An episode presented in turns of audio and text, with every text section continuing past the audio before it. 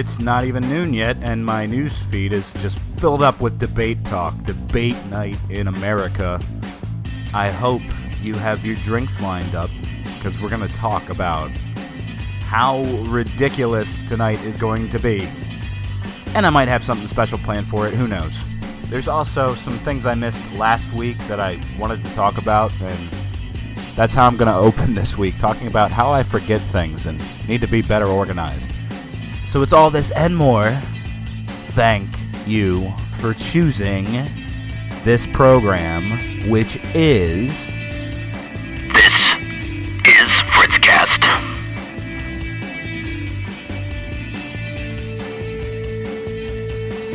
It is. It is, though. It is the Fritzcast. How's everybody doing this week? It is Monday, September 26th, 2016. Guys, this weekend it's October. It is it's going to be October. September come and gone. What's happened to 2016? Like it has come and gone. It's going to be over soon. It's, there's only October, November, December left for those of you who know habla follow el calendre. I just made all that stuff up.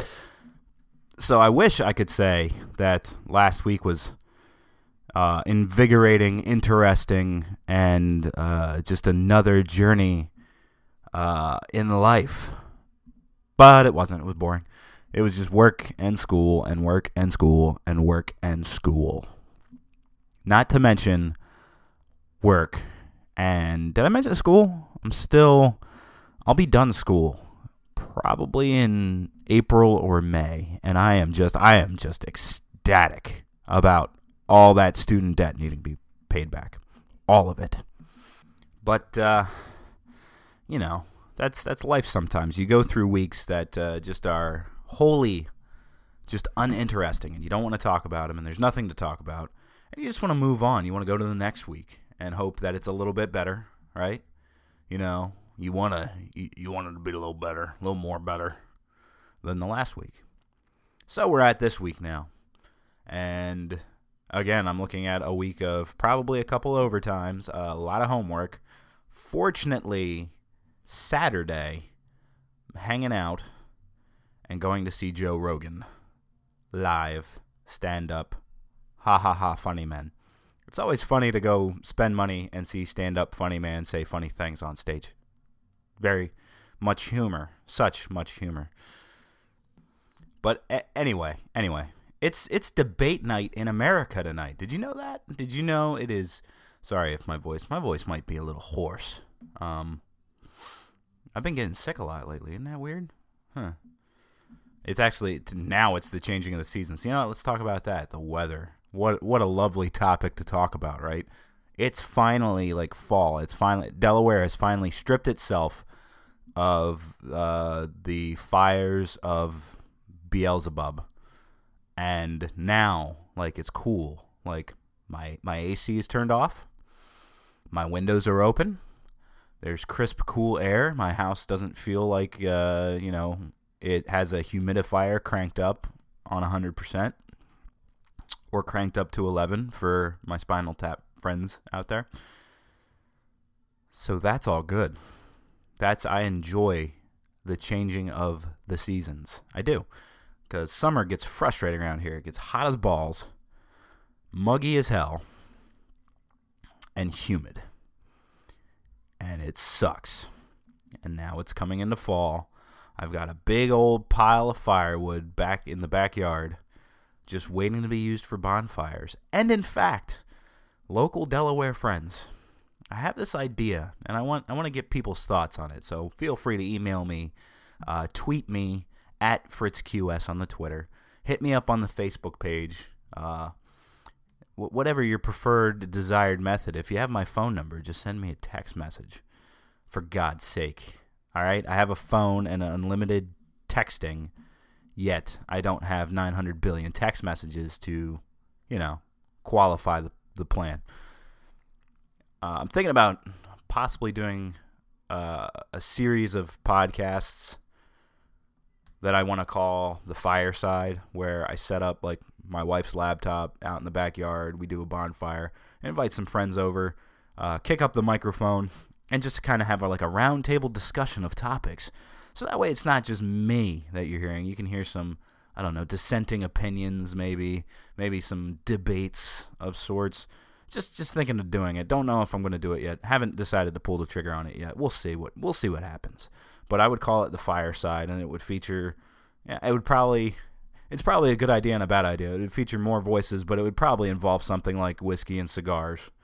So it would probably start off very coherent and then end with a bunch of drunks babbling about, you know, life, which is probably the best philosophy you can get nowadays anyway. So, yeah, you know, think about it. Would you like that? Would you like that to happen on this show? Probably wouldn't even replace the weekly episodes. It would probably just be another episode I put out that you could listen to, right? That's cool. That's awesome. Speaking of which, debate night here in America. I haven't decided whether I'm going to live tweet the debate and all my anger and frustration or if I'm going to like go on the Facebook page and and just go live here and there during during it and just rant about what I'm hearing. Uh, everybody knows I'm upset that Gary Johnson isn't going to be on the debate stage. I think everybody should be upset that Gary Johnson isn't on the debate stage. Honestly, because I can't believe all the news stories I'm reading on this. I can't believe all the news coverage I'm reading on this. They're talking about blockbuster debate will be historic. It, it's like they're talking like they're Donald Trump about it. Tonight's debate is going to be huge. It's going to be huge. The best debate, historic. I'm going to fry Secretary Clinton. All right, Hillary Clinton, crooked Hillary, gonna fry her. Gonna gonna castrate her in front of millions on national television and the media, the lion media, is to try to make me look bad, but everybody loves me. So it's going to be it's to be great. We're to make debates great again. Just like we're to build a wall and make America great again. And and to the media I say don't fact check the debate because there's two sets of facts. The factual kind and the kind that they're lying about that people think are factual. It's ridiculous, but you know, we got to talk about it, right? It's going to be on tonight. Pay attention to my Twitter. Pay attention to the Facebook page because I might I might live tweet. Might get to see the face, see the face behind the podcast tonight. Maybe, maybe not. I don't. It's it's it's a touchy subject because I'm not lying when I say I've already told people I've got the Jack Daniels lined up, and I'm not lying about that. I thought about making a drinking game. Actually, let me let me can I let's take a brief moment. Let's call it the uh, debate drinking game. Okay. Uh, anytime Donald Trump says huge, you got to take a shot. All right. Uh, anytime he references the wall, you have to chug a beer. Whole can of beer, got to chug it. Uh, anytime Hillary Clinton refers to the Republicans, uh, you have to take two shots just on these parameters alone, you'll be dead by like the 15 minute mark, possibly the 20 minute mark if they can hold off. But 15 minute mark, you'll be dead. And guess what? Anybody that dies during this drinking game is a winner. Anybody that dies is a winner because you don't have to sit through the the rest of the crapshoot or deal with either presidencies. Right? I, I invent good games. I invent good games. Disclaimer: Don't play it if you don't want to die. Uh, bad idea, and I'm not responsible for your personal life choices. And apologies for my dogs going off in the background, but you know, I got to work with what I got today. So, just some quick checks for you folks out there. Lester Holt is uh, moderating the debate tonight. More than 100 million people are expected to tune in. Uh, if the Eagles were playing tonight, I sure as hell would not be. But that's, we'll talk about the Eagles later. The debate begins at 9 p.m. Eastern Standard Time, scheduled to last 90 minutes with no commercial breaks. Because who needs to get up and go to the bathroom when Donald Trump and Hillary Clinton are, quote unquote, debating the issues? It's going to be at Hofstra University in New York. University has previously hosted debates in 2008 and 2012. Lester Holt is the moderator. This will be the host of NBC Nightly News' first time moderating a presidential debate. By the way, I'm stealing all this information from TheHill.com. Uh, Holt is facing pressure as a moderator because, as you know, Matt Lauer got ripped uh, after he did uh, his moderating of the Commander in Chief Forum. Uh, totally got ripped, got buried. Nobody even knows who Matt Lauer is anymore, and nobody even knows if he has a job anymore. No, he has a job, and everybody knows who he is. But I'm just, I'm, I'm saying it's surprising that he doesn't for how ripped he got. Not only that, but there's three topics that are going to be covered in the debate tonight securing America, America's direction, and achieving prosperity. So, we're probably going to hear about a lot about national security. You're going to probably hear both of them talk about national security and probably no cuts to the uh, military budget whatsoever. Probably increasing it, if anything. We're going to hear about economy, so taxes, regulation, uh, small business. Uh, pay heavy attention to these topics because these are the important things, right? The economy, in my mind, is miles more important than, quote, national security at this point because people are going to cite the things like the New York and the New Jersey attack. Let's talk about that for a minute. The attack in New York and New Jersey, these bombs, and the guy that they arrested for it. Lone wolf operation, very poorly executed. All right, we were actually fortunate in how that ended up because I believe there was no deaths registered. There were injuries, and we talked about that a little bit. I mean, you don't you don't want and you don't want anything. You don't want something devastating to happen. And a bomb going off is devastating. It should never be considered normal. But as far as the narrative that you would hear that, oh, this is another ISIS thing, I mean, look, I'm pulling this from the New York Times, and I know somebody out there's going to be like, well, it's the New York Times. You know, you can't trust the New York Times line media. Ahmad Ran Ahmed Khan Rahami was known. He lived above the fried chicken restaurant in Elizabeth, New Jersey. Can you believe that? He lived above the fried chicken restaurant, started by his father what a lot of people don't know is is the story about how he was caught. Okay, after the bombing, this is a direct quote from the uh, New York Times article.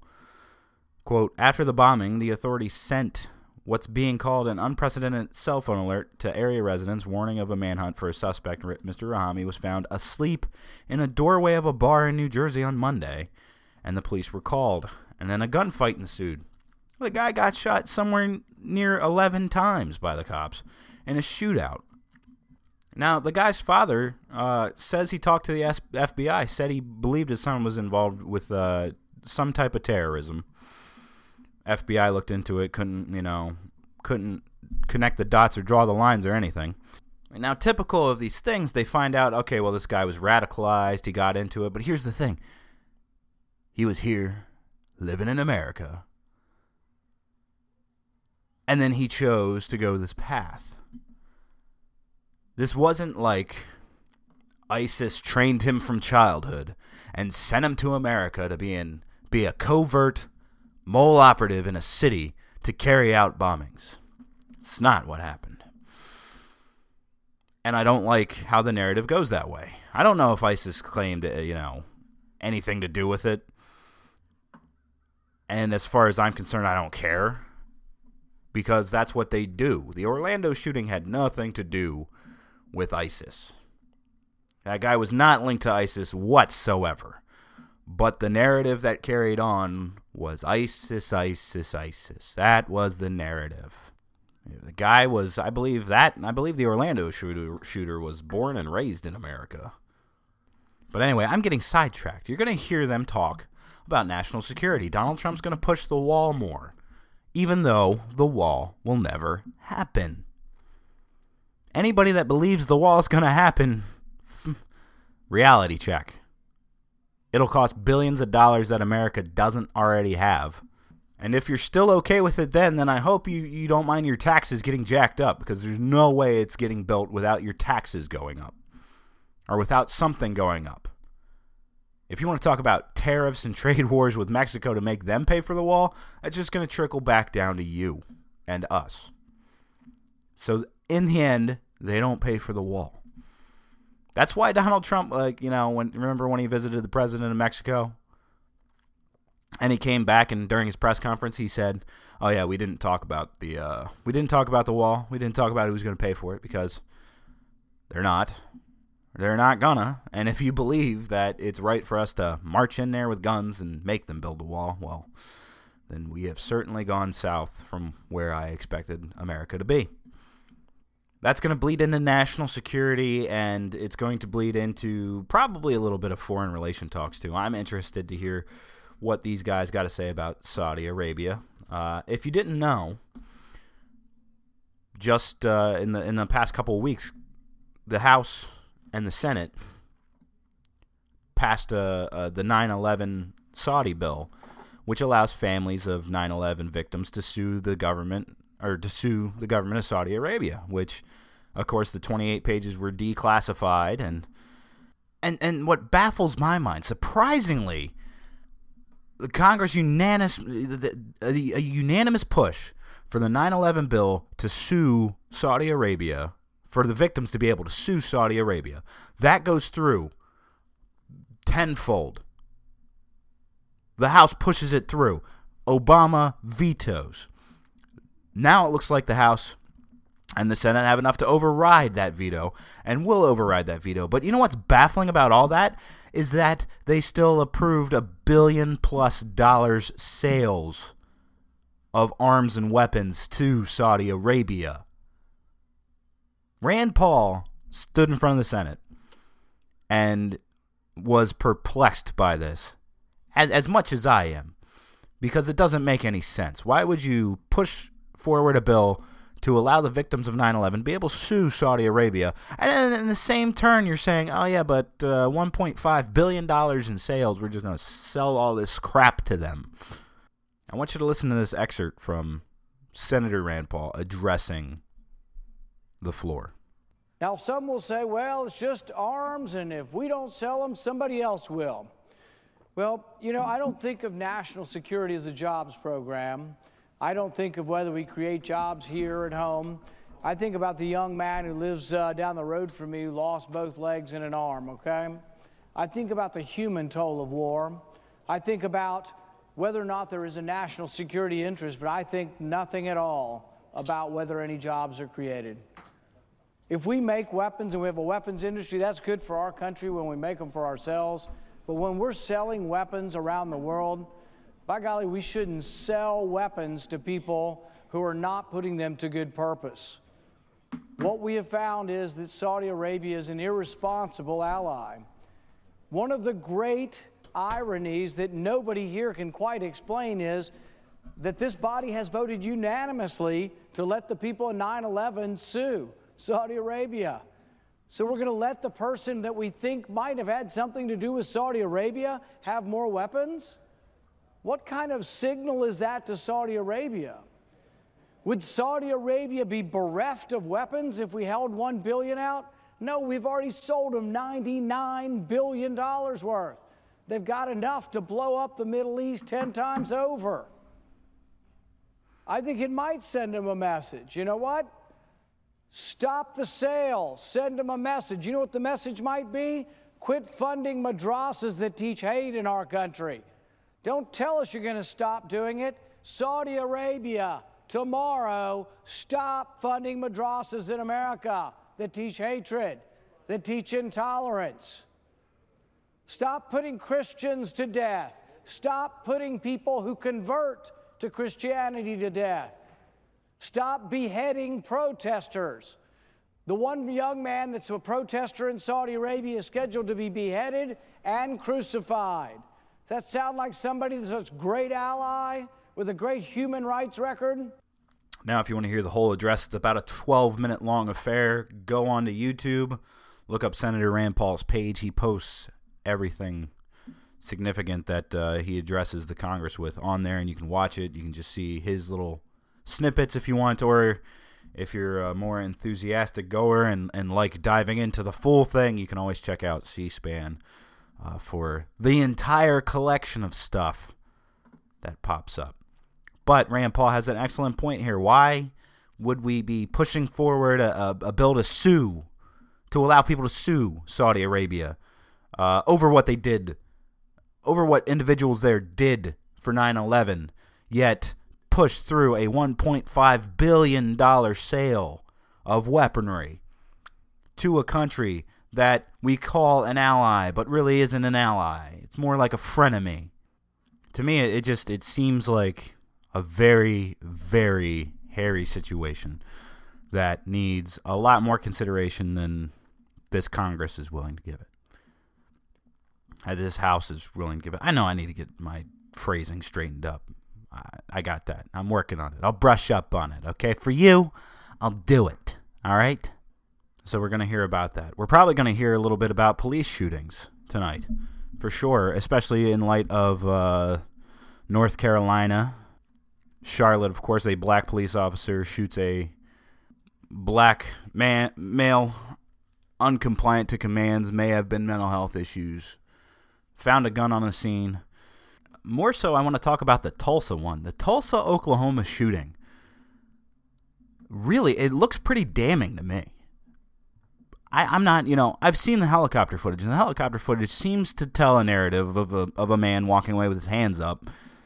There was no gun found on the scene, and the female officer fired one shot, killed him. Now, I don't know the circumstances. I don't know that they say they found PCP in the car. Nothing about, you know, toxicology reports. That's going to be a, a while. Uh, warrant issued for that officer's arrest, being charged with first degree manslaughter. Uh, definitely, I agree with those courses of action uh, because that it doesn't look very good. They haven't released the dash cam footage, have they? I know I watched some news stories that showed little bits and pieces of it, but not the entire thing. It just it does not look good. And you know what? As a whole, let me let me talk about this for a minute. Most people who listen to this know I'm a uh, correctional sergeant, so I'm in a different I'm in a different line of work in a roughly same field, sort of.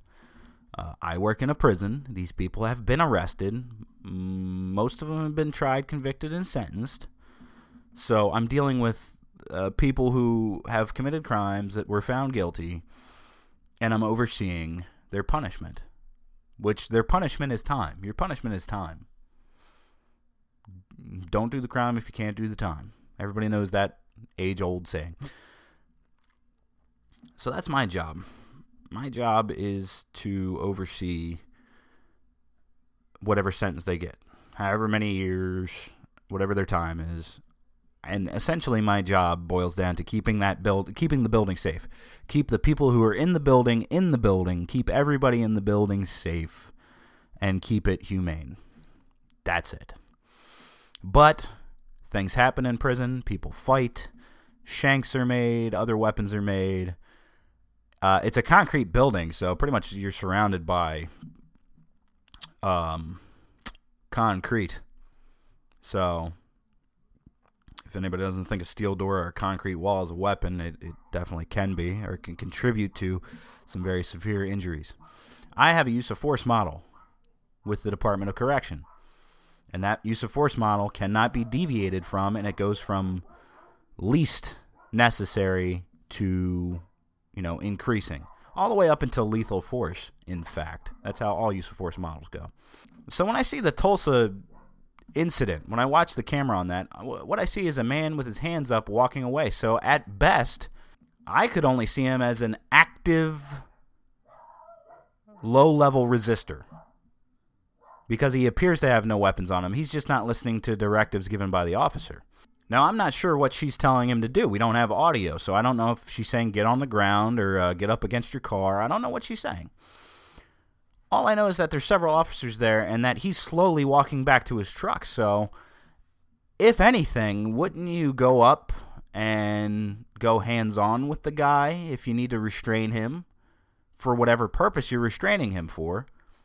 So long as you're justified in restraining him, wouldn't you then be in a hands-on situation? Or at at, at most, maybe you're tasing him, or I don't know, using a pepper spray on him. But eh, it all boils down to what was the point and purpose of talking to him in the first place, anyway. Because the story broke that it, you know it was his car was broke down in the middle of the road, which yeah, cops are going to show up for a broke down car and maybe divert traffic or help get the vehicle moved off of the middle of the road. But that's that's about it. So what stemmed from there, I, you know, I don't know, but my eyes are on that case right now. Now, North Carolina, I've seen the footage that uh, that the wife took of the shooting, and I don't, I don't understand this. I don't understand. I, I get filming the, the police officers. I know people do that, and I know there's no law against that. But I don't understand how your husband getting shot and you somehow are calm and just shouting, he better not be dead. Like, I would imagine if you saw your loved one get shot, you're going to be very emotionally distraught and, and unable to handle yourself. I don't understand how people could stand behind a camera, film uh, their loved one being shot, and act as calmly as, as this person did. And that's happened a couple of times with some of these videos that have come out. I don't know. I don't understand how people are so calm during it. I would be very, very distraught. However, on the scene there, there there was a gun found. Uh, I believe they were. I believe the family was saying that he had a book, but there was no book found. There was a gun found, but the the footage that was released in that really doesn't tell you anything. Uh, both both that footage and the other fo- and, and and the officer uh, body cam footage I can't I can't deviate anything from that. So I don't know what's going on with that case. And a lot of people are confused by the footage and all that too. So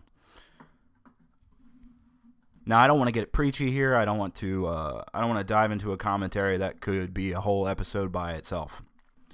But I will say I don't like the media coverage of, of just about any of it.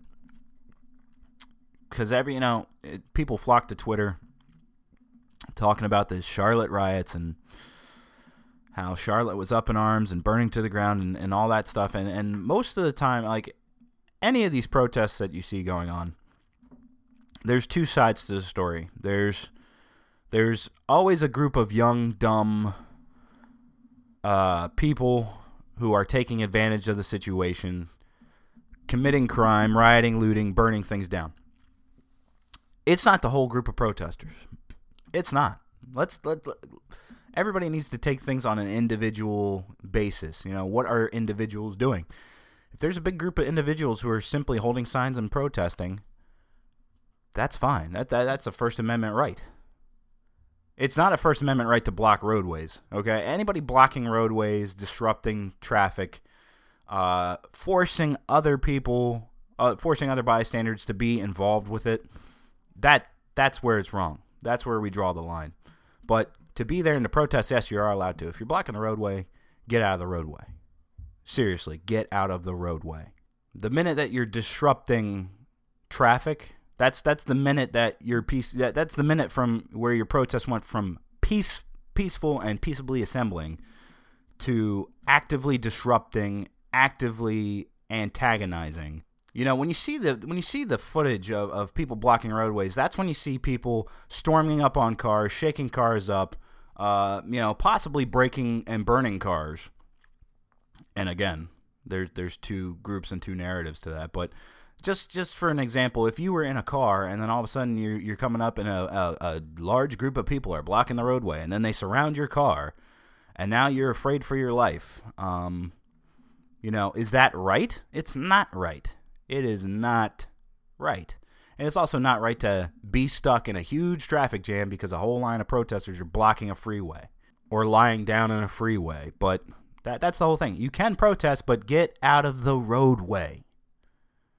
Because I have no sympathy for somebody who gets run over standing in the middle of the roadway. It's a roadway. So you're probably going to hear that at the debates tonight too. So it'll be interesting to hear both that. You know what you're not going to hear at the debates tonight though? You're not going to hear Gary Johnson.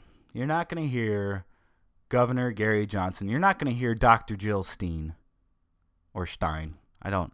I've heard it both ways. Who? Somebody give me some clarity here, and don't do it by tweeting me because it's going to get lost in tweetlation. You know what I mean? But yes, uh, more so, I'm focusing on Gary Johnson. Uh, sidebar: John Stossel had Dr. Jill Steen on for a Green Party town hall. I have it bookmarked on YouTube. I'm going to listen to it today. I haven't listened to it yet, so perhaps I can provide commentary on it tonight if I do my idea for the debate and kind of live tweet or live stream on Facebook. Stay tuned for more. but I'm gonna I'm gonna listen to that later today, so that I can hear uh, what Jill Stein has to say. I don't I don't really agree with Jill Stein, and I already know that. I already know I don't agree with Jill Stein or the Green Party because their approach is that government should be more involved and play a more active role in things, and I believe that it should not. However, that does not mean I'm going to count out listening to the other side, hearing their arguments, and hearing what they want to push forward because, much like John Stossel says in the opening, there's a lot of people who do agree with it. So that's part of this political process sitting down, listening to the opposition, maybe finding some compromise room. Maybe. Now, even though Gary Johnson will not be on the Commission for Presidential Debate sponsored, you know what? I have to do this like an ad. Hold on. The Commission for Presidential Debates tonight brings to you the greatest debate of all time. Businessman Donald Trump, former Secretary of State Hillary Clinton. Tonight, debate. That's how I feel it is. I feel like it's it's exactly like you know.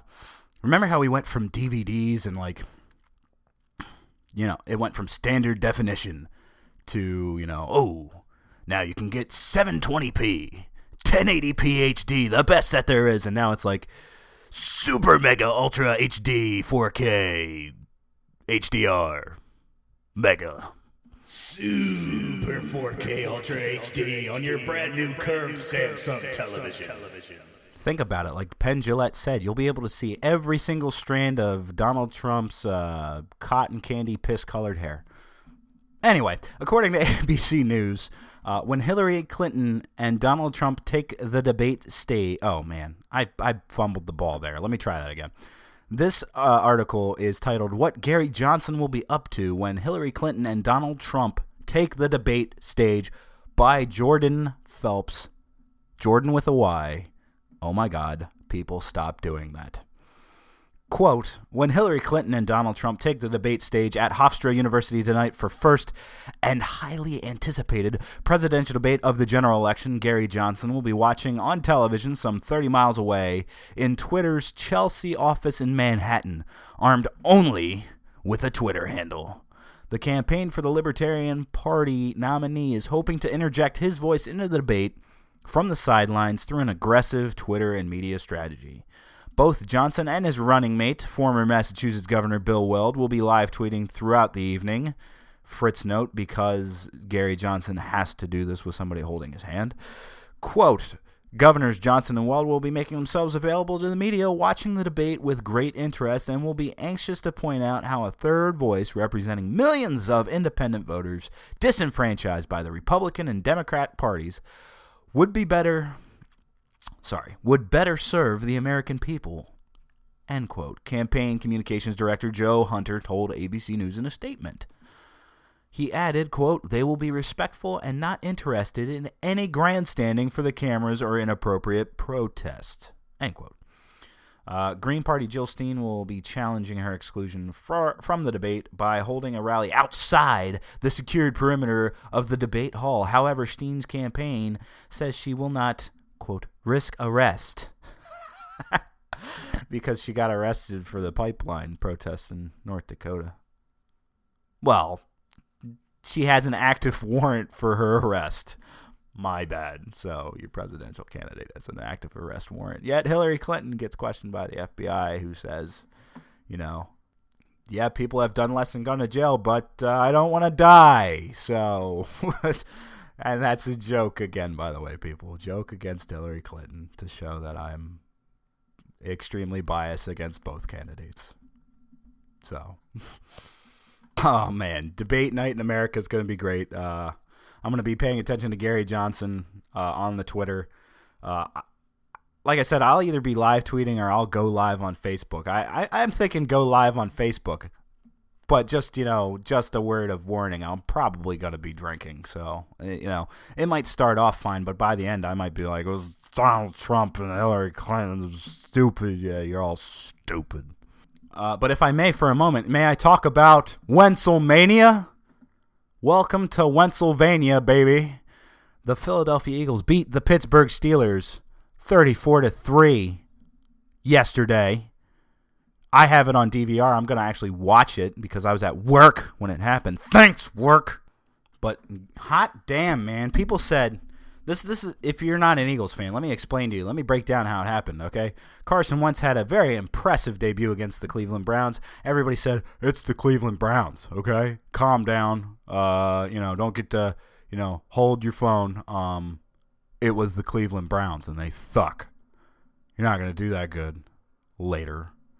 Then we went and faced the Bears, and Carson Wentz again, like consistently, just came back out, had a stellar game. Oh, it's just the Bears. They suck nowadays. So it's not a, you guys aren't going to do so hot next week against the Steelers. That's going to be your real that's going to be the real test for Wentz.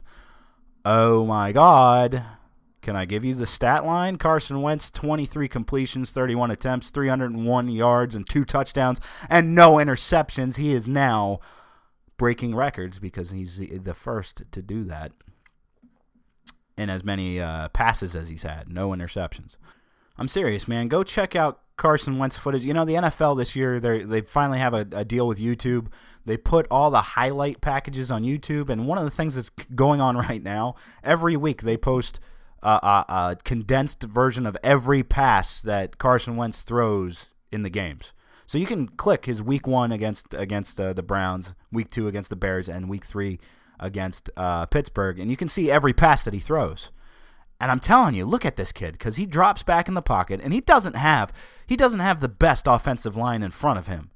Uh, he has some good key stellar players sitting there in front of him, but it's not the it's not the number one Pro Bowl ranked offensive line uh, in the NFL by any means, but he sits back in that pocket. And When he goes for a deep pass, it is perfect. It is perfectly thrown. It is right on the money. Jordan Matthews just occasionally drops it, which aggravates me. Maybe I'm a little harsh on Jordan Matthews, but seriously, dude, he's thrown you a couple key perfect balls, and in the end zone, you've had the opportunity to rein it in, and for whatever reason, you just drop it. Come on, man. You're giving up points. You're giving up stats for you and him, and points, more importantly, on the board. Go check out the highlights of this game if you didn't see it, though. Uh, freaking, how about an improv an improv play from that from that was a, a 73 yard catch and run TD to uh, Darren Sproles. Play broke down. He found Sproles open, and Sproles, Sproles made the rest happen because that's what Darren Sproles does because he's awesome. Check that out. I don't know. What's the Monday night game tonight? What's it going? Atlanta versus New Orleans. Oh, my bad. Atlanta versus Nolans. Nolans. N A W L I N S. That's not going to take away from debate. Yeah, I think the debate might pull high rated numbers tonight, and that's sad because it definitely doesn't deserve ratings of that caliber, if you ask me. So that's going to do it for me. Uh, for today, at least. There might be a special episode tomorrow. Who knows? Just keep your eyes peeled. And tonight, don't forget, uh, what what were we calling it? Super Mega Awesome Debate in history. Yeah, that. Uh, hey, thanks for listening. Like, share, uh, like and share, like and share, comment do whatever it is you people on the internet do. I don't. I, I'm. I don't know. I'm Donald Trump, and I make millions and millions of dollars. I do very well on the internet. See you later.